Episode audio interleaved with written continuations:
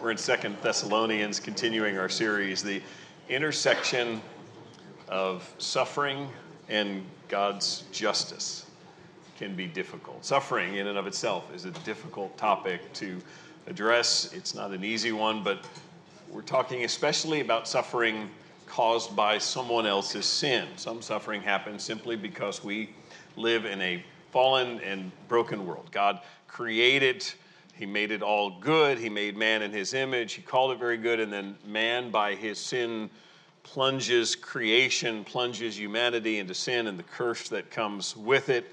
And so, disease and death and um, what we would call natural disasters and even the, the decay and the painful parts of, of growing old are all consequences of God's creation being subjected to futility because of man's sin. And so all of us face to varying degrees every day some of the consequences of living in a fallen world. But the suffering that's addressed in Second Thessalonians is primarily that which is caused by other people's evil. It is um, those who are in the world who are not believing in Jesus Christ who are persecuting those who do believe in Jesus Christ. And the church at Thessalonica was born into that kind of atmosphere, an idolatrous, uh, God hating atmosphere. We see it um, from the Greek side of things, the Gentile side of things. There was the belief in a pantheon of gods, and you had Christianity saying there is but one God, and that is the God that we worship, and all others are, are not. They are not gods, and so that created resistance within the Gentile world, and then certainly we know from the Jewish side, there was the sense of why would anyone put their hope in this supposed Messiah who was put to death by the Roman government? Why would you be believing in him? How would you go on to suggest that Jews are not just by birth part of God's children, that they don't just inherit that by virtue of, of being Jewish? And, and furthermore, the, the thing that alienated, at least in their minds, the, the Jewish thinkers was the fact that here's Paul preaching, and it is Gentiles who are responding. And Paul's preaching is that the Jewish Messiah has come, and by believing in him, you can enter into the kingdom of God. And so, for many of the Jews, that was just utterly repulsive, and that's what leads them then to.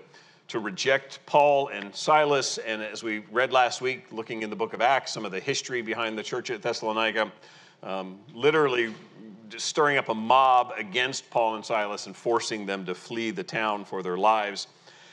And so they they leave, but there's every reason to believe, especially from what we see in First and 2nd Thessalonians, that the violence continued, that there continued to be persecution of those who believed in the gospel of Jesus Christ, and that would have come from from folks who were near, from family and friends and neighbors. And so the suffering is overwhelming, and that kind of suffering inevitably raises questions. Uh, questions that tie into God's justice. Why is he being patient?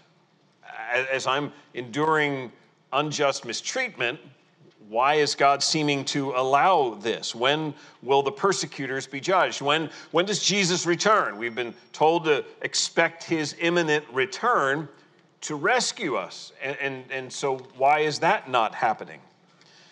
Worse yet, what we gather from 1st and 2nd Thessalonians is just some misunderstanding about the teaching concerning the return of the Lord. Uh, the, the, Paul is responding to questions in his first letter to the Thessalonians that seem to be emphasized again in 2nd Thessalonians, which, which almost seem to indicate that there's some sense of wondering has God forgotten us? We've been taught to believe in this return of Jesus Christ that is great and glorious, that judges the wrongdoers and rescues those who have been saved. And here we are in the middle of this incredible persecution, wondering if that's already happened and we've been left behind, if, if we've misunderstood this day of the Lord, and just struggling to understand that with doubts and questions. And so, a chief reason why Paul writes Second Thessalonians, and you're going to see it in particular next week as we go on into chapter 2, where he speaks even more specifically about the day of the Lord. But a chief reason is to assure these young believers you are not mistaken, you are going through something that, that you should expect to go through, and, and God is just in this, as we'll see. And, I, and, and, and Paul is wanting to give them assurance God has not forgotten you. So he is going to teach them a theology of suffering and in particular, tie that to God's justice. What happens when the suffering is caused by other people's evil? How to respond to that? What, if it's somebody else's abuse or neglect or mistreatment? So we're going to pick up in Second Thessalonians 1. We looked at verses 1 through 4 last week. This week, I, four lessons for believers about God's justice in our suffering, and, and I just gave you four headings in the notes there to put these under purification, punishment, promise, and purpose. Uh, just the four categories to, to think about as we walk through this. I'm going to start reading in verse 4 just because it helps as we launch into verse 5. When Paul wrote this, he didn't have paragraph headings and, and, and subject headings, at, at, you know, dividing up the book. It just would have flowed. And so I'm going to read from verse 4 down through verse 12. He says, Therefore, we ourselves boast about you in the churches of God for your steadfastness and faith in all your persecutions and in the afflictions that you are enduring. This is evidence of the righteous judgment of God, that you may be considered worthy of the kingdom of God for which you are also suffering. Since indeed God considered it, considers it just to repay with affliction those who afflict you and to grant relief to you who are afflicted as well as to us when the Lord Jesus is revealed from heaven with his mighty angels in flaming fire, inflicting vengeance on those who do not know God and on those who do not obey the gospel of our Lord Jesus. They will suffer the punishment of eternal destruction, away from the presence of the Lord and from the glory of his might when he comes on that day to be glorified in his saints and to be marveled at among all who have believed, because our testimony to you was believed. To this end, we always pray for you that our God may make you worthy of his calling and may fulfill every resolve for good and every work of faith by his power, so that the name of our Lord Jesus may be glorified in you and you in him, according to the grace of our God and the Lord Jesus Christ. Verse 5, that really begins this section that we're in, is, is a difficult verse um, grammatically, our English translations start verse 5 with this is evidence of the righteous judgment of God. This is is supplied by our English translations. When Paul writes this, he goes from all your persecutions and, and the afflictions that you are enduring, evidence or proof of the righteous judgment of God. So that raises a question then immediately as to what is this evidence pointing to? What, what is this evidence that he's talking about? And that's why our, our translations supply this is. They're trying to, to say that grammatically it seems that it's, it's pointing back. He's pointing back to something that he just said that is then the evidence of the righteous judgment of God, which then should raise the question of what exactly is this evidence that he's pointing back to? There's really two options from verse 4 there's the first option is that he's pointing simply to the afflictions that all your persecutions and the afflictions and the afflictions you are enduring evidence of the righteous judgment of god. So he's saying that the, the actual suffering the actual persecution that they are enduring is evidence of the righteous judgment of god. Or he's saying that it is your steadfast faithfulness in enduring those afflictions. So he's commenting more on the, the steadfast endurance, the faithfulness, if you will.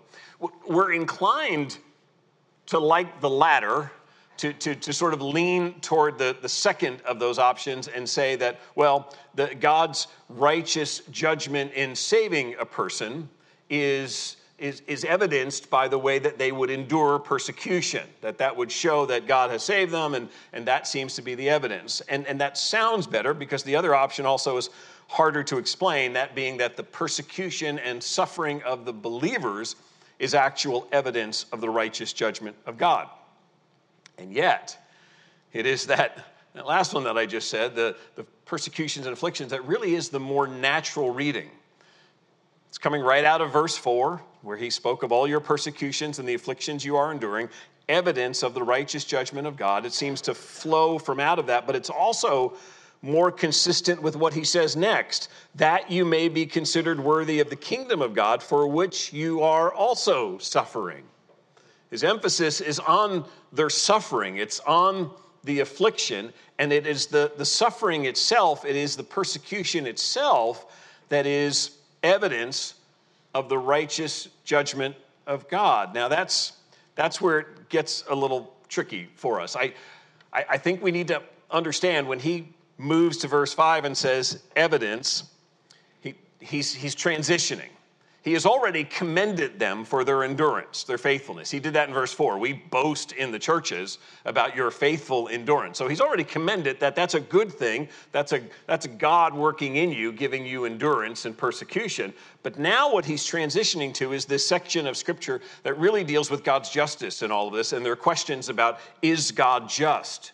And so now he's saying to them to begin with, even your suffering, even these afflictions, even that is evidence of the righteous judgment of God. And we pause there because that's a, it's a difficult concept to grasp as to in what way is being persecuted an evidence of the righteous judgment of God.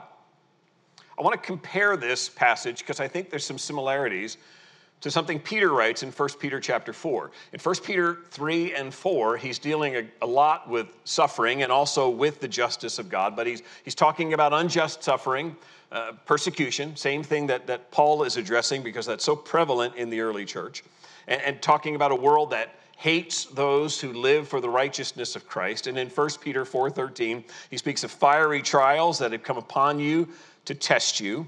And then goes on to say, and rejoice when you are given these opportunities to suffer injustice for your Savior. And then he writes this, and, and I want to read this passage and, and key in particularly on verse 17. 1 Peter 4, verse 14 If you are insulted for the name of Christ, you are blessed, because the Spirit of glory and of God rests upon you.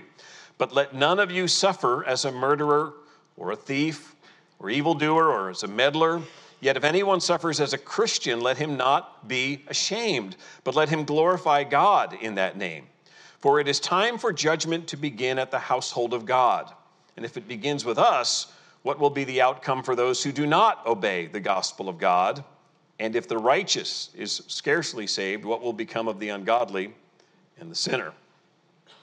Again, Peter has been on the subject of both suffering and justice, same, same sort of um, dialogue, if you will, that we're coming across in Second Thessalonians chapter 1 in terms of trying to answer questions related to the intersection of, of those two subjects. He's previously said at the beginning of First Peter, um, God is impartial, he is an impartial judge, that Jesus, when he was on the cross, entrusted himself to him who judges justly. So he's already been emphasizing the justice of God. And then, in fact, in verse 16, he makes the point, as we just read, that, that unjust suffering gives this particular opportunity to, to bring glory to God as you suffer.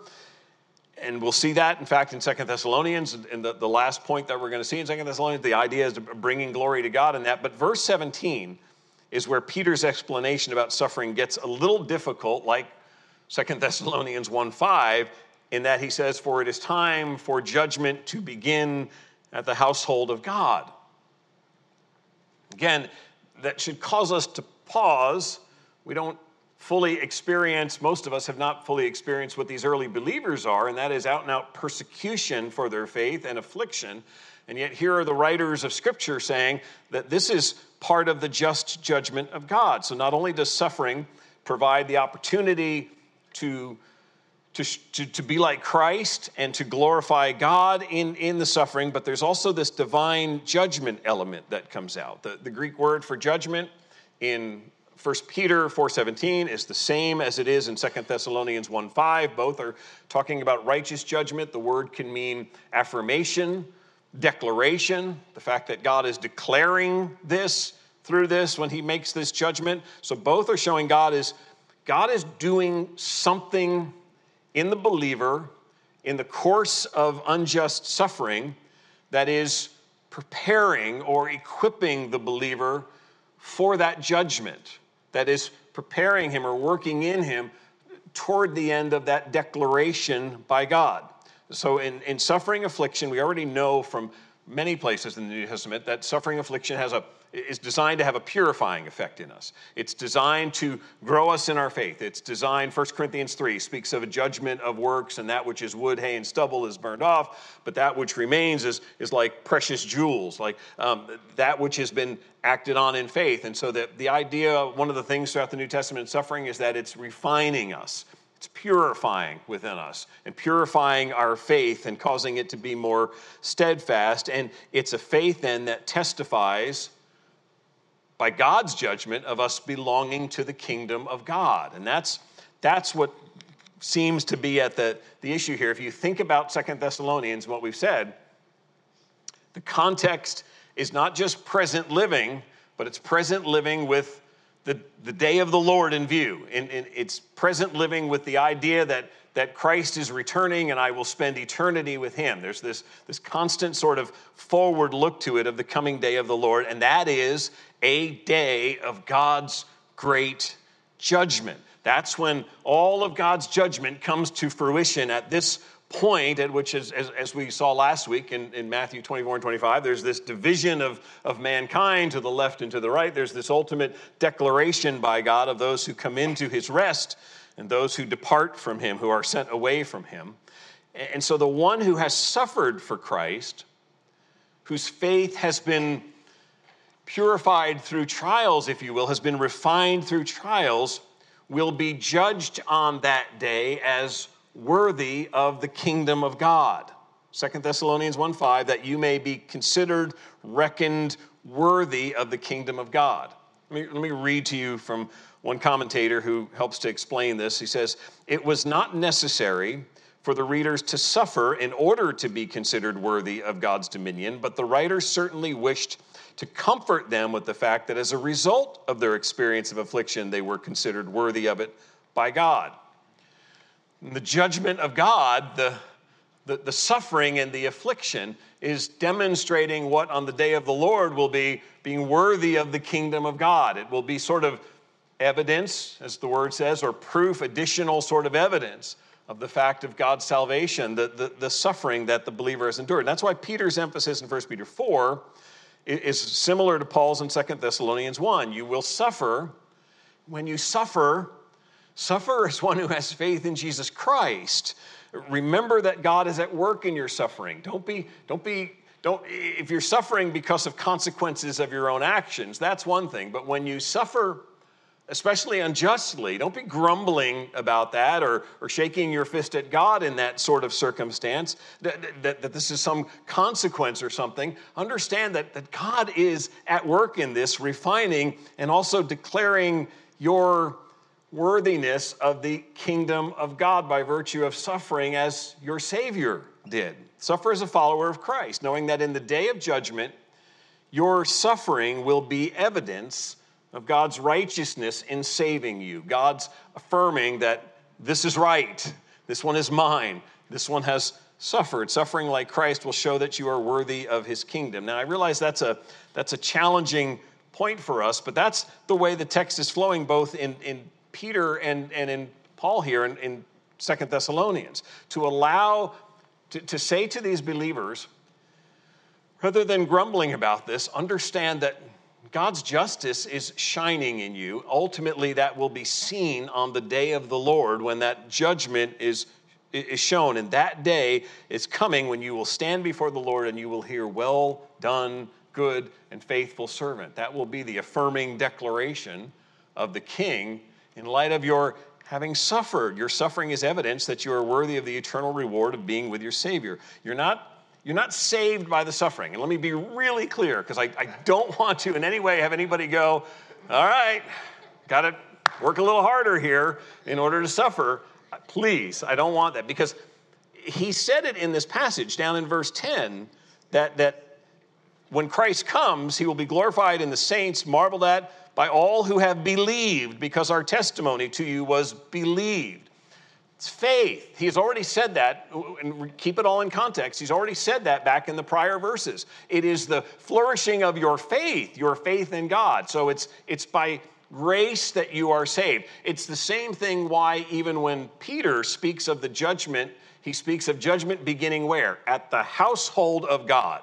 He's not saying judgment is here so that you can enter the household of God. He's saying the judgment is actually happening within the household of God. It is those who already trust in Christ purposefully preparing them, equipping them, that one day God will declare them as worthy of his kingdom. It is a display of his justice because he is leading us as overcomers who will endure to the end. To, to go back to the language of First John, that we would be overcomers.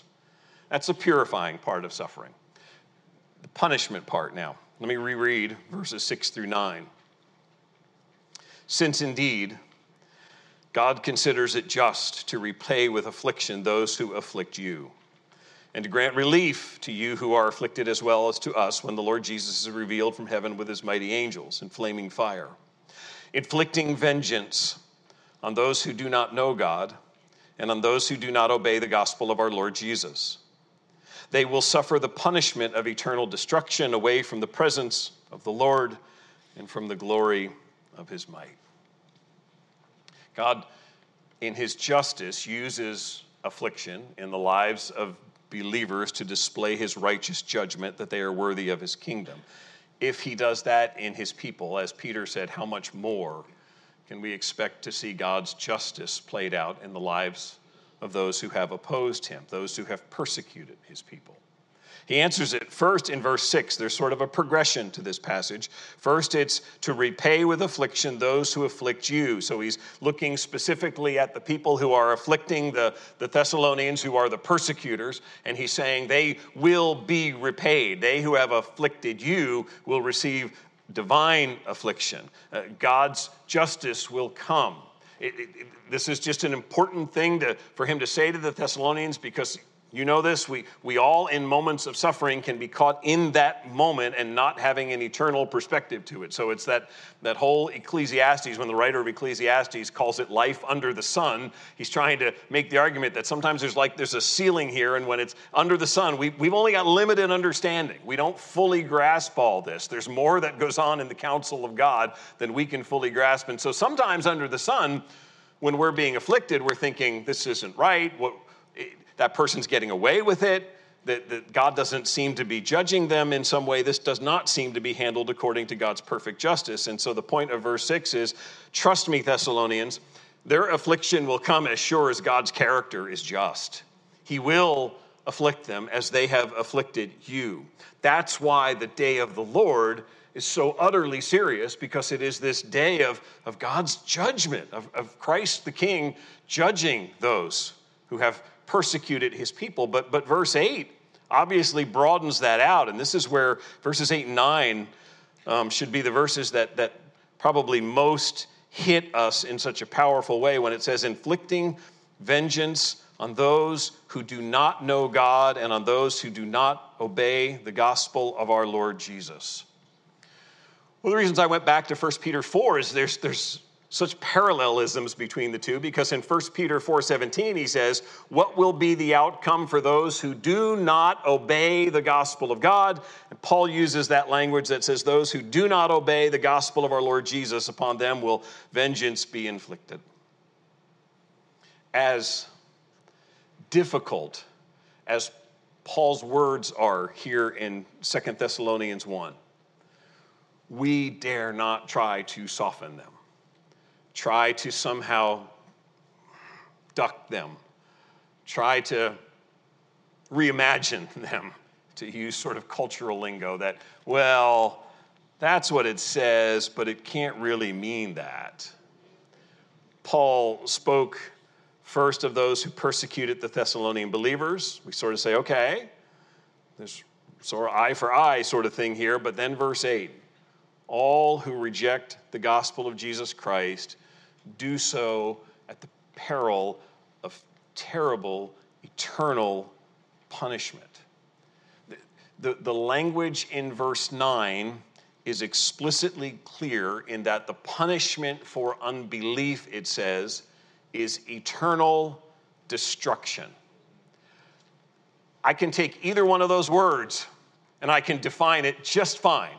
It's putting them together that's the problem. I can say eternal. I know what eternal is. It is forever. It goes on and on. There is no, no end to eternal. I can take destruction and I can say, I know what that means. It means to, to ruin something, to destroy something. It is the, you know, the, the clip on the news when the old building has been vacated and is finally brought down. The explosives are put in it. It comes down into a pile of dust at the end. And we say that that building has been destroyed. And, and so I get that. I get what destruction, and I, I, I want to think then that's like annihilation, it's ruined. But eternal destruction, that's hard. Because now, what, what Scripture is describing is an eternal destruction away from the presence of the Lord. It's now talking about the experience of the destruction, of the, of the ruin going on forever. It's talking about an ongoing state of experiencing the, the, the justice and the wrath of God in a state of, of experiencing destruction, agonizing destruction. And that experience will be entirely apart from the presence of God. Think about that. that that's, that's hard for us to even grasp. The unbeliever who lives today still experiences, even if they deny it, still experiences the blessings of God's common grace. They still live on a planet that God created and ordered. They, they'll, they'll, try to attribute it to all sorts of other chance happening, but it's, it's been put here and we are sustained here by the good hand of God, and we breathe God's air and drink God's water and, and, and, and are blessed by God's provision. And there's the Holy Spirit who's at work through other believers who is bringing conviction and illumination and helping, hopefully, showing them who Christ is. There's, there's so much that common grace brings and that will end completely. To be saved, we love to revel in this. To be saved is to know that we will be with the Lord forever. To not obey the gospel of Jesus Christ is to be excluded from his presence and his goodness forever. To never again experience the common grace of God and to be in a state of eternal destruction. I know, you know, there are people who desperately want to explain this away, who will try to say that parts of Scripture are just, this is just man. These are just man's ideas. This, this whole eternal destruction thing, you've got, you've got the angry rantings of a former Jewish priest who has been beaten and imprisoned too much. That, that you know, Paul is just, he's an angry guy because of all the times that he's been beaten to, and in fact, stoned and left to the point of near death, and, and this is just him ranting. Listen, if you are going to at least be consistent in your view of Scripture and Scripture's authority, you cannot say, I'll take the part about the promise of affliction for affliction, of punishment for sin. I'll really embrace the part when it talks about relief for those who belong to Him, that there's eternal rest for them. But I draw the line at this whole eternal destruction thing. Once, once you go there, you have now said, My mind and my wisdom are somehow smarter and higher than God's. That, that the holy and righteous Creator God who revealed His Word I, I stop here and I think this would be better. We can't do that. Who am I to do that? The, the holy God gave his own beloved Son to be tortured to death and to bear his wrath on the cross for my sin, and I'm going to somehow question his judgment? That, that somehow this is unjust. I, the, the, the righteous God, whose law is just and true, has declared that he is patient. He is not wanting any to perish, but all to come to repentance. And so we are in these last days watching God's mercy on a day by day basis. We are testimonies of God's grace on a daily basis because we who are trusting in Christ have been rescued from that eternal destruction, not by anything that, that we've done in ourselves but simply by the finished work of Jesus Christ and trusting in that. And, and, and so God is calling all to repent, and that day is today, and the history of the last 2,000 years of the last day are a, a wonderful trophy to, to God's gracious patience in saving people. But God will not be mocked those who, as he describes here, remain in this stubborn state of not obeying the gospel, who refuse the gospel of Jesus Christ, will stand before him on the day of the Lord. They will be confronted with the truth that Jesus Christ is Lord, and then they will be excluded from his presence forever. God will not on that day say, That whole holy thing, I, I was just sort of a facade to sort of scare you into obeying. I didn't really mean it. He's not going to do that. God is just and his character is unchanging. And so, this warning of punishment in Second Thessalonians should be sobering to us. It should not rest easy on our ears or our hearts because we live in a world surrounded by people who, who are not obeying the gospel of Jesus Christ and refuse to turn to Jesus Christ. And they will face a day of reckoning because the holy justice of God demands it. And I would say to you what I said when we went back through First John. I, I think the emphasis is we need to be praying for our brothers and sisters that they would endure, praying for their faithfulness, but that does not exclude the fact that, that we should have an urgency still for the world around us. For those who, as, as Paul will go on to say in Second Thessalonians, may the word of the Lord speed forward. Pray for me that the word would speed forward. There, there, should still be that hunger and that desire that our lives would live out testimonies of who Jesus is and that his word would go forth and that we would be calling people to repentance and to trust in Jesus Christ.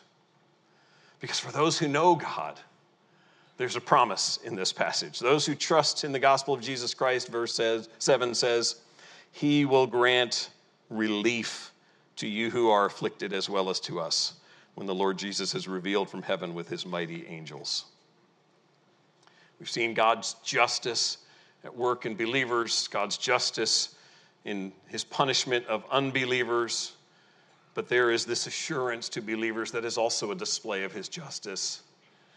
This will end. This, this season that you are in will not go on, and it will not just end, but you will enter into a time of relief, is what the ESV says, rest is really the, what the word pictures there. A time of, of liberty. It's the same word that is used in Acts 24 um, when, when Paul is imprisoned and Governor Felix says, I want you to keep him under guard, but I want you to give him some Anesis, the, the, the, the, Greek word is the same one that's used here. I want you to give him some liberty. I, I want his friends to be able to come and tend to his needs. So he's under guard, but he has an experience of relief or rest. For believers in Jesus Christ, I don't know what you've gone through, I don't know what you will go through, what suffering you've experienced, or what suffering still lies ahead. But I can tell you beyond the shadow of a doubt that if you are trusting in Christ, there is a promise of rest. And it's not a temporary rest. It's not one of those quick naps that you're going to take. It is an eternal rest. Hebrews 4 describes it as an eternal rest that those enter into who are trusting in Christ. And it is not a rest for those who do not trust in Him, those who are disobedient, to use the language of Paul and Peter, those who disobey the gospel. If you are trusting in Jesus Christ, and you are walking in affliction today, or your past is littered with abuse or affliction from the hands of other people, and you sometimes can't even fathom what it's like to look forward with some measure of hope, can I, can I encourage you again? That, that, that scripture says your king is coming, and on that day of the Lord, what he wants for you to experience is relief. He wants you to rest in his presence, worship him, glorify him, but do so knowing that there will be no more slander, there will be no more hurt, there will be no more accusations, there will be no more insults, no more mocking. You will enter his rest that he has prepared for you. That is God's promise, and that should encourage our hearts. Last two verses of this section, he transitions now from what's been really started as a thanksgiving and, and, a, and it's sort of a diversion into God's justice in all of this, as Paul is inclined to do. Now, to finish up his praying, he intercedes. And so, verse 11 To this end, we always pray for you, that our God may make you worthy of his calling, and may fulfill every resolve for good and every work of faith by his power, so that the name of our Lord Jesus may be glorified in you and you in him according to the grace of our God and the Lord Jesus Christ.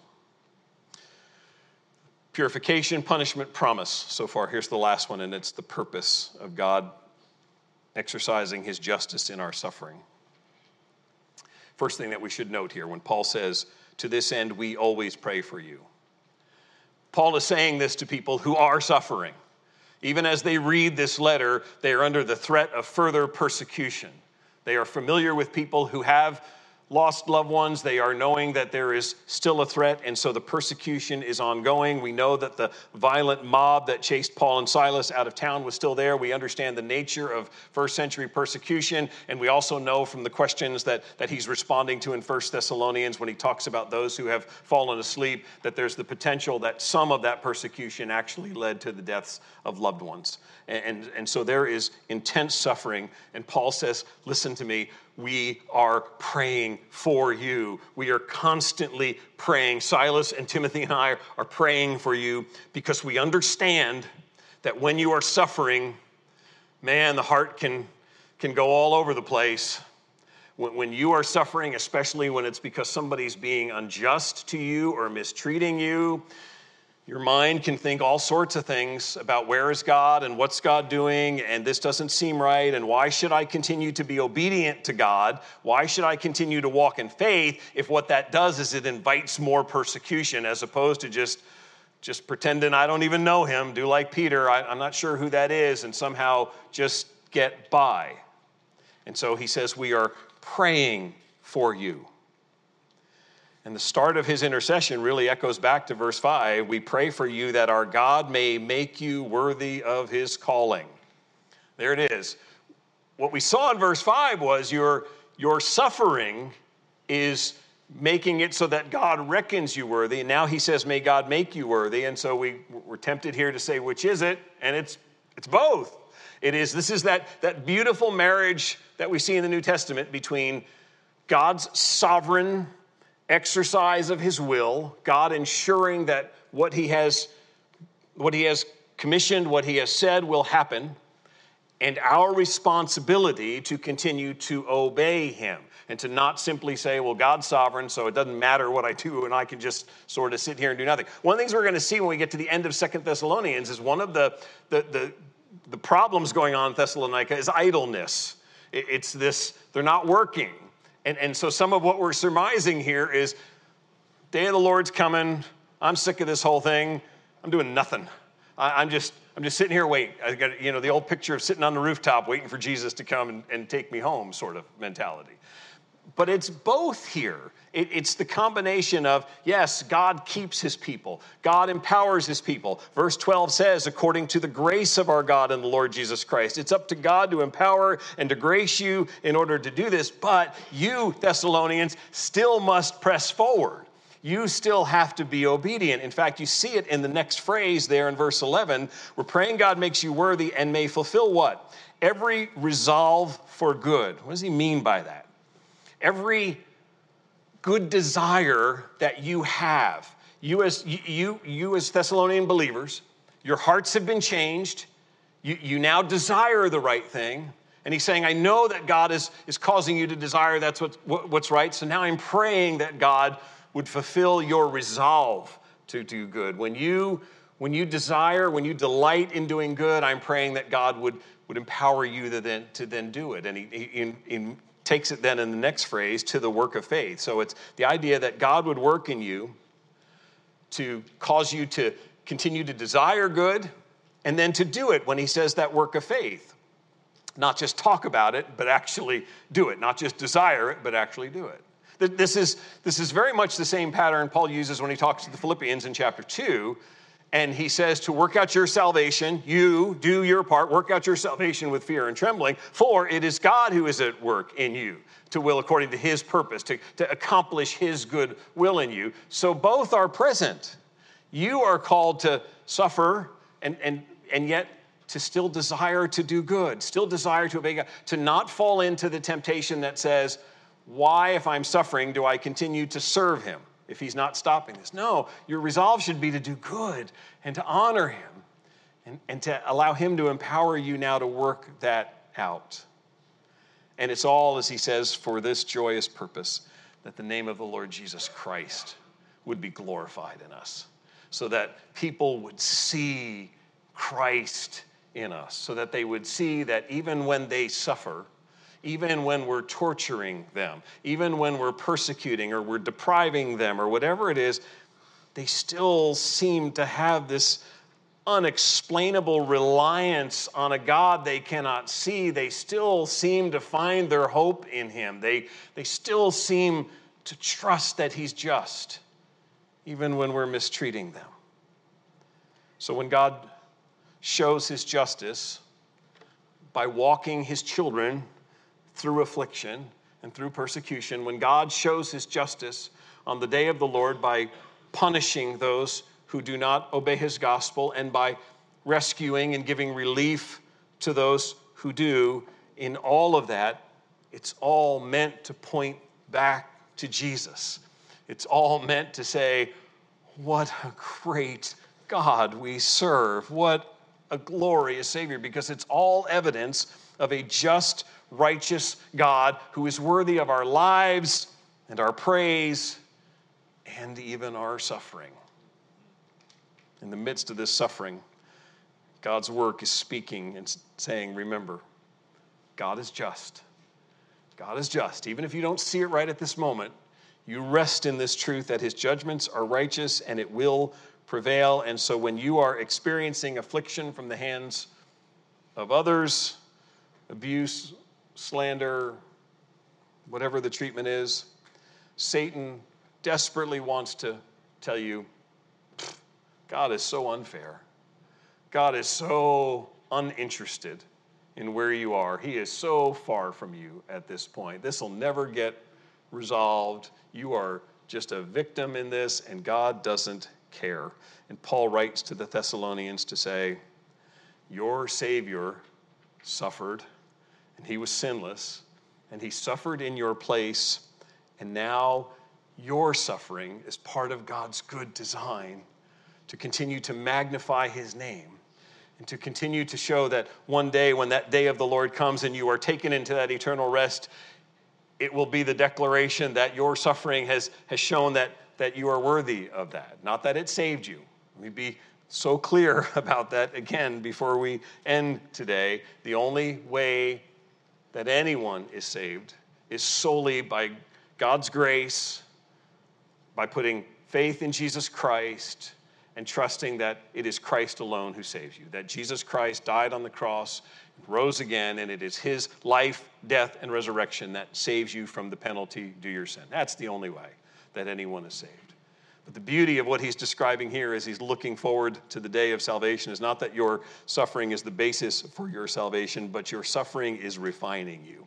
It is purifying your faith, and it is preparing you for that day when not only will you exhale in relief, but you will know that you are right where you are to be, where God has made you to be, where God saved you to be, where Jesus Christ died in your place so that you might be.